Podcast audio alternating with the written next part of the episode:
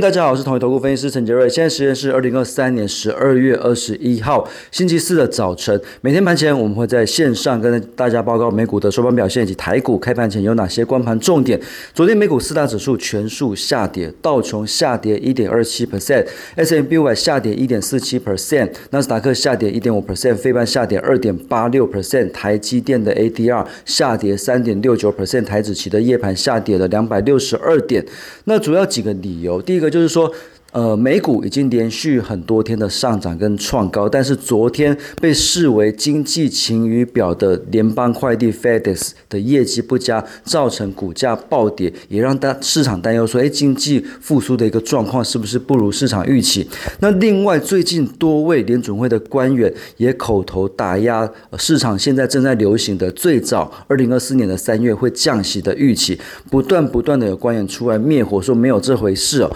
那就是说。现在因为呃，之前联储会主席鲍威尔在呃十二月的利率决策会议的会后声明这边是比较偏鸽派的说法，也暗示二零二四年这边会降息。但是呃，接续几个官员都讲的比较鹰派，觉得还是要持续打压通膨。那也认为说这个三月降息这边来讲是不太可能的事情，所以现在也让市场搞得一头雾水。那其实我们也不断在强调，其实从十一月初到现在，不管是美股，不管是台股的大涨，主要都。都是奠基在呃市场预期联准会会在二零二四年降息，那这个降息的幅度越来越夸张，已经来到五码六码这么的多。那联准会的官员出来灭火之后，大家可能会开始呃担心说，哎，会不会其实联准会不会降息这么多？那如果是这样子的情况之下，那从十一月以来的的一个大涨，是不是有一点点涨过头了？那所以这个是昨天造成美股嗯卖压比较大。最主要的一个理由，那所以现在因为市场的态度，呃，对联总会态度感觉有点困惑，因为联总会态度有点暧昧不明的，所以礼拜五呃的美国的这个数据就非常的重要，就是到底呃二零二四年美国到底会不会降息这么多是非常非常重要，所以我觉得大概今天明天来讲，应该整个盘面来讲会比较震荡一点。那当然台股这边来看的话，当然今天就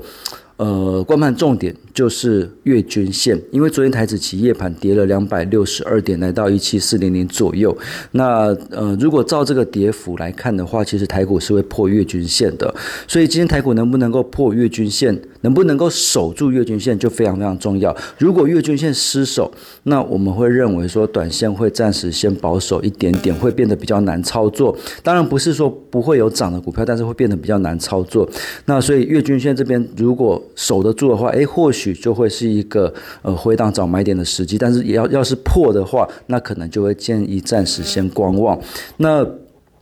可是从美国的一些科技股表现来看的话，其实这边是有一点点令人担忧的，因为昨天 AMD 跌了三点三 percent，NVIDIA 也跌了三 percent，那其他像是苹果、亚马逊都跌了一 percent 左右，Intel 也跌了快两 percent，那特斯拉跌了三点九 percent，其实跌幅都还蛮重的。那呃，当然跟台股比较有相关，就是 AMD、NVIDIA。那最近来讲还有 Intel 嘛。那呃，NVIDIA 这边现形比较不妙，因为它最近来讲是出现高不过高就回档的一个现形。那高不过高的话，就表示上涨的惯性它是有一点点改变的。那之后的观察重点就是低会不会破低。所以呃，NVIDIA 来讲，高不过高就回档破五日线。那去回测这个月均线，那这边来讲就变得很重要，能不能够撑住就很重要。要是撑不住又破前低的话，高不过高破低破低，那就表示说这个形态上就已经转弱了。所以 NVIDIA 最近的一个线型是蛮值得持续关注的。那以目前来看的话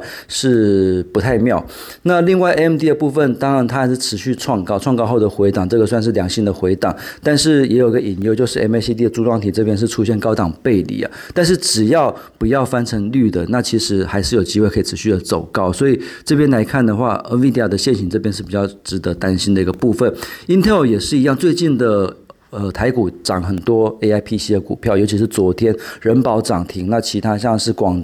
呃，这个华硕啊，呃，宏基啊，或者是什么英业达之类，昨天都很强。那主要都是在反映 A I P C 的题材，但是 A I P C 的这个处理器的这个龙头嘛，Intel 昨天是跌了将近两 percent。那现行还是强势，还是多头，只不过说也跟 A M D 一样出现这个高档背离的一个现象，所以能不能够在短线这边止跌，或者是会持续的回档，就变得非常重要。所以这三档个股应该是最近美股这边比较呃需要持续关注的一个部分。那台股的部分，当然刚才讲过，就是今天观察重点就是月均线不能破，月均线破那就建议保守，月均线不破可能会是一个可以找买点的时间。那投信买超投本比比较高，现行强势，昨天表态第一根的股票，包括六一三八的茂达跟四九六八的利基，那这个筛选出来提供给大家做参考。那以上是今天的台股盘前分析，预祝各位投资朋友操作顺心，我们下次见。